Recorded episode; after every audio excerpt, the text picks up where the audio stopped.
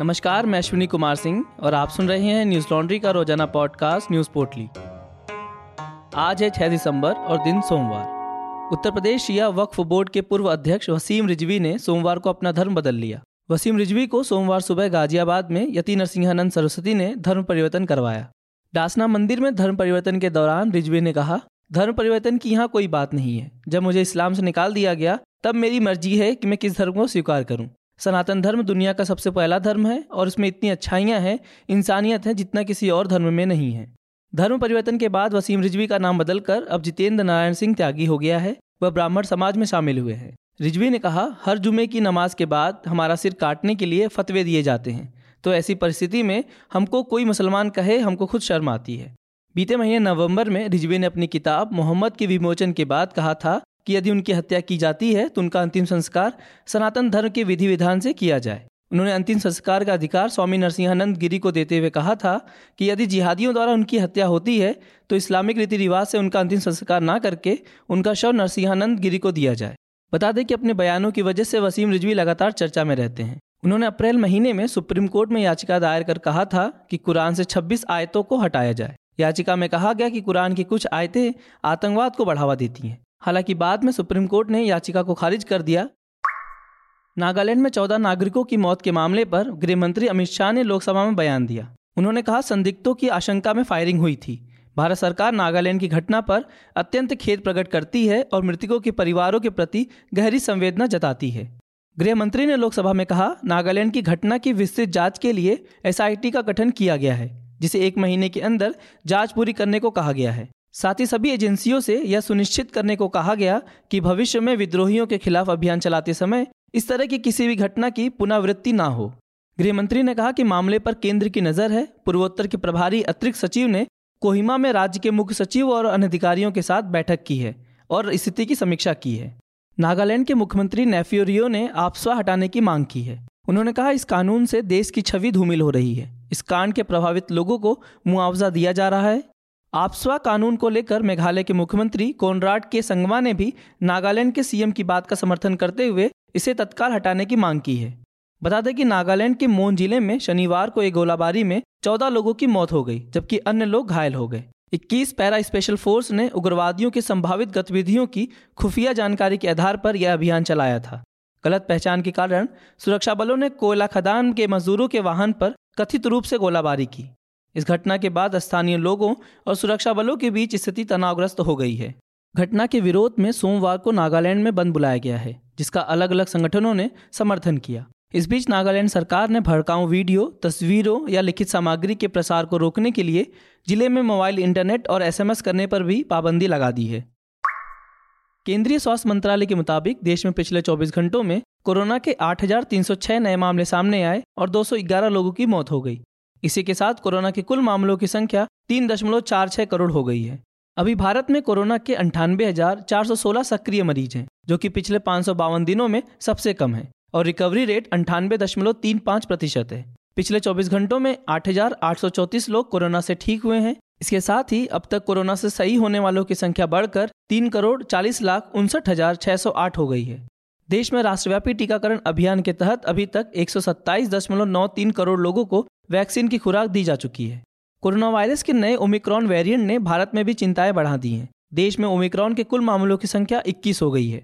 इस बीच दिल्ली के स्वास्थ्य मंत्री सत्येंद्र जैन ने सोमवार को बताया कि दिल्ली में विदेशों से आ रही फ़्लाइट में प्रभावित देशों से आ रहे लोगों का टेस्ट किया जा रहा है। अब तक 27 लोगों को दिल्ली सरकार के लोकनायक जयप्रकाश अस्पताल ले जाया गया है, जिनमें से सत्रह लोग पॉजिटिव पाए गए हैं। दस लोग उनके क्लोज कॉन्टेक्ट हैं। सत्रह में से बारह की जीनोम सिक्वेंसी हो चुकी है और एक में ओमिक्रॉन वेरिएंट की पुष्टि हुई है।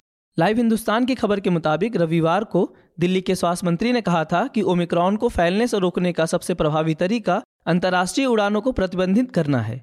सत्यन जैन ने कहा कि इस बात की निन्यानवे प्रतिशत संभावना है कि मास्क कोविड 19 के सभी वेरिएंट से लोगों का बचाव कर सकता है। भले ही वो अल्फ़ा हो, बीटा हो, डेल्टा हो या ओमिक्रॉन हो। उन्होंने कहा कि विशेषज्ञों का कहना है कि कोविड 19 की तीसरी लहर जनवरी फरवरी में आ सकती है। यदि हर कोई मास्क पहनता है तो इसे रोका जा सकता है।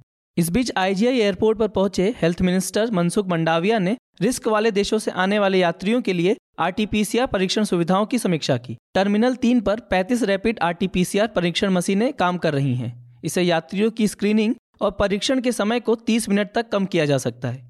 केंद्र सरकार के अनुसार जिन देशों को खतरे वाली सूची में डाला गया है उसमें ब्रिटेन सहित यूरोपीय देश, दक्षिण अफ्रीका, ब्राज़ील, चीन, Mauritius, New Zealand, Zimbabwe, Singapore, Hong Kong Israel आदि शामिल हैं। रविवार को शिवसेना की सांसद प्रियंका चतुर्वेदी ने संसद टीवी के एंकर पद से भी इस्तीफा दे दिया। प्रियंका चतुर्वेदी संसद टीवी के शो मेरी कहानी की एंकरिंग करती थी। चतुर्वेदी ने अपना इस्तीफा सांसदों के निलंबन के खिलाफ दिया है। दरअसल 12 सांसदों को सदन में खराब आचरण के चलते राज्यसभा से निलंबित कर दिया गया है। इन 12 सांसदों में प्रियंका चतुर्वेदी भी एक है। एनबीटी की खबर के मुताबिक चतुर्वेदी ने राज्यसभा के उपसभापति वेंकैया नायडू को रविवार को इसको लेकर पत्र भेजा, जिसमें उन्होंने लिखा कि मैंने संसद टीवी के कार्यक्रम मेरी कहानी की एंकरिंग नहीं करने का फैसला किया है। मनमाने निलंबन के बाद जिसने स्थापित संसदीय मानदंडों और नियमों को पूरी तरह से कलंकित किया है, मेरी और मेरी पार्टी की आवाज़ को दबाने की कोशिश की गई। जब मुझे संविधान की प्राथमिक शपथ से वंचित किया जा रहा है, ऐसे में मैं संसद टीवी का दायित्व निभाने को अनिच्छुक हूँ।